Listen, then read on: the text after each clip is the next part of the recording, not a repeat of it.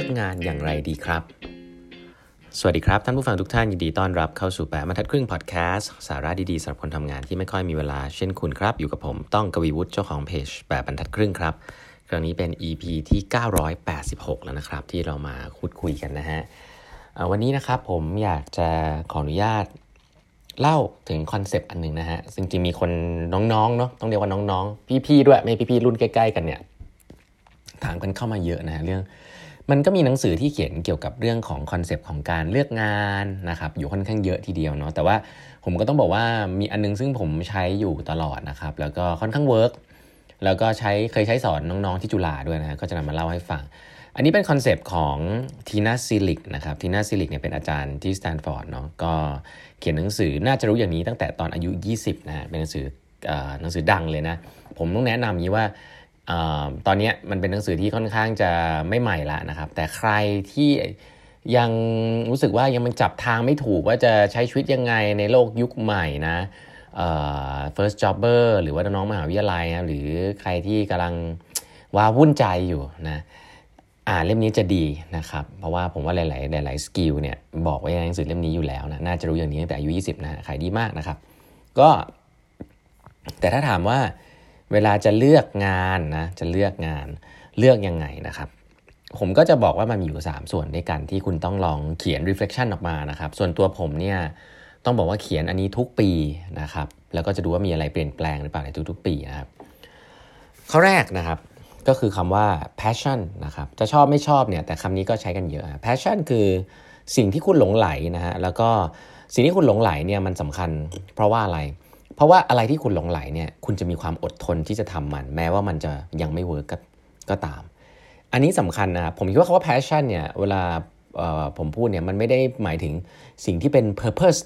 อยากจะช่วยคนอยากจะอะไรอย่างเงี้ยในขนาดนั้นนะแต่ว่าผมต้องบอกว่าจุดประสงค์ของมันเนี่ยที่ที่คุณต้องคิดเรื่อง passion เพราะว่าถ้าคุณมีความต้องการอย่างแรงกล้าจะได้สิ่งนั้นเนี่ยคุณจะไม่ล้มเลิกมันง่าย ๆ ครับ ซึ่งสิ่งนี้มันจะทำให้คุณประสบความสำเร็จเลยนะ จริงมันเป็นเรื่องของกริดเลยนะ เพราะฉะนั้นสำหรับผมแล้วเนี่ย passion กับเรื่องของความพยายามเนี่ยมันเป็นเรื่องที่ค่อนข้างจะเป็นเหรียญ2ด้านนะใกล้เคียงกันมาก ถ้าอะไรที่คุณมี passion เนี่ยคุณจะมีความพยายามและกัดไม่ปล่อยนะลองนึกภาพดูว่า passion ของคุณคืออะไรนะครับอันนี้คืออันแรกนะคือสิ่งที่คุณอยากจะทำนะสิ่งที่คุณรู้สึกว่าทำแล้วมีความสุขนะครับสิ่งที่คุณคิดว่าคุณอยากจะทำสิ่งนี้นะครับมีความอยาก สิ่งที่คุณหลงใหลนะครับ ก็ทำให้คุณมีความอดทนด้วยนะนี่อันแรก อีกอันนึงนะครับ ซึ่งคนพูดถึงกันเยอะเหมือนกันนะครับ ก็คือเรื่องของ skills นะครับ skills เนี่ยคือทักษะนะครับ ก็คือสิ่งที่คุณถนัดหรือสิ่งที่คุณทำได้ดีแหละนะเพราะหลาย ๆ ครั้งเนี่ยถ้าคุณมี passion มาก ๆ แต่ว่าคุณไม่มี skill เนี่ยมันก็สำเร็จยากนะคือคนที่ตะบี้ตะบันมีแต่ความพยายาม แต่ว่าคุณไม่ได้มีทักษะสิ่งนั้นนะจะเรียกพรสวรรค์ก็ได้นะ ผมว่าบางทีเรื่องของพรสวรรค์ ก็ก็มีความสำคัญประมาณหนึ่งแล้วกัน คือสิ่งที่คุณทำได้ดีเนี่ยอาจจะต้อง reflect ว่ามีใครเคยชมคุณเกี่ยวกับเรื่องนี้บ้างเนาะอย่าอันนี้อันนี้เราลองนึกเกี่ยวกับตัวเองออย่าอย่าไปมองว่าตัวเองทำได้ดีหรือทำได้ไม่ดีคิดเองเออเองเนาะลองนึกภาพว่าเอ๊ะที่ผ่านมาในชีวิตฉันเนี่ยมีคนชมฉันเรื่องอะไรบ้างไอ้เรื่องเหล่านั้นแหละฮะคือสิ่งที่คุณทำได้ดี แม้ว่าบางครั้งคุณหลงหลงลืมลืมไปเพราะว่าหลาย ๆ ครั้งมันไม่ใช่ passion ของคุณนะครับแต่ก็ต้องบอกว่า ถ้ามันไม่ถึงแม้ว่ามันจะไม่ใช่ passion ของคุณเนี่ยแต่มันเป็นสิ่งที่คุณทำได้คุณทำได้ดีเนี่ยก็ต้อง keep ไว้นะครับ เพราะว่าอะไรก็ตามถ้ามันบังเอิญไป overlap กับสิ่งที่เป็น passion ของคุณเนี่ยก็อาจจะเป็นสิ่งที่คุณควรจะ consider ว่าเอออันนั้นอาจจะเป็นงานที่คุณสนใจ เพราะว่าไม่ไม่น่าจะเป็นงานที่คุณอยากทำหลงใหล แล้วก็เป็นทักษะที่คุณทำได้ดีด้วยนะครับก็จะมีโอกาสประสบความสำเร็จสูงนะเพราะฉะนั้น 2 อย่างแรกสำคัญมาก passion อันนี้อันหนึ่งคือ skill นะมีอะไรที่มันโอเวอร์แลปกันเนี่ย ทับกันอันนั้นนะฮะคือสิ่งที่คุณควรจะนั่งคิดกับมันดีๆนะครับ ว่า เอ๊แล้วมันจะยังไงต่อยังไงต่อใช่ไหมฮะอันนี้คือวงกลมสุดท้ายครับ ที่จริง ๆสำคัญในโลกยุคนี้นะฮะก็คือ world needs ครับก็คือว่า แล้วมันมีปัญหาอะไรที่มันรอการแก้ไขโอกาสของโลกยุคใหม่มีอะไรบ้างนะครับ อันนี้ไม่เกี่ยวกับตัวคุณละ แต่เป็นเกี่ยวกับโลกใบนี้ครับ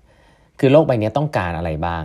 ถ้าเป็นสตาร์ทอัพเนี่ย ก็ควรจะเป็นปัญหาที่ใหญ่นะปัญหาที่มีขนาดใหญ่ คุณจะชอบ หรือคุณจะทำได้ไม่ดีอะไรเนี่ยอย่าไปสนใจ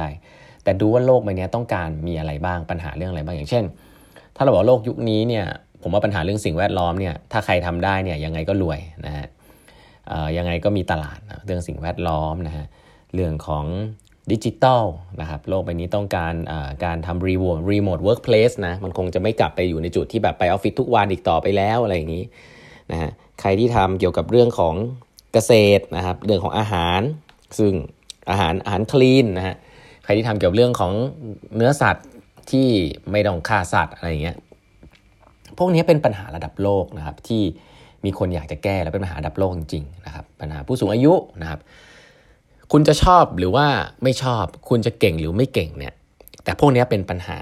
ที่เขาเรียกว่าถ้าเป็นภาษาธุรกิจเขาเรียกว่ามันมีตลาดนะครับ และถ้าเป็นตลาดตลาดใหญ่เนี่ยยิ่งดี เพราะฉะนั้นถ้าไอ้ปัญหาเหล่านี้ฮะมันดันไปตรงกับสิ่งที่คุณทำได้ดี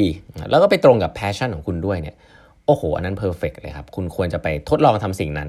นะครับ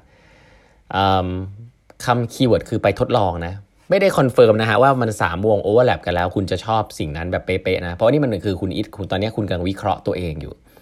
แต่สิ่งที่สำคัญมากๆเลยครับ เวลาที่คุณจะหาว่าคุณชอบทำงานอะไร คุณชอบอะไรเนี่ย มันไม่ได้เกิดบนกระดาษครับ มันเกิดจากการที่คุณเนี่ยวาดรูปอะไรพวกนี้ออกมา ใช้เวลาสักครึ่งวันสองสามชั่วโมงลองนั่งคิดกับมันดู แต่หลังจากนั้นไม่ต้องมานั่งคิดแล้วนะฮะไม่ต้องไปถามใครแล้วนะครับ ลองหาโอกาสไปทำดูฮะถ้าเป็นเด็กๆเนี่ยก็ไปฝึกงานนะครับ หรือว่าไปหาคนในวงการคุยด้วยเยอะๆหน่อยนะฮะลงไปหาโอกาสไปฝึกงานเนี่ยเป็นดีที่สุด เพราะฉะนั้นไม่ได้หมายความว่า 3 อันวงนี้โอเวอร์แลปกันนะพูดอีกทีหนึ่งนะครับแล้วมันเป็นจะเป็นสิ่งที่คุณสิ่งที่ถูกต้องสำหรับคุณนะ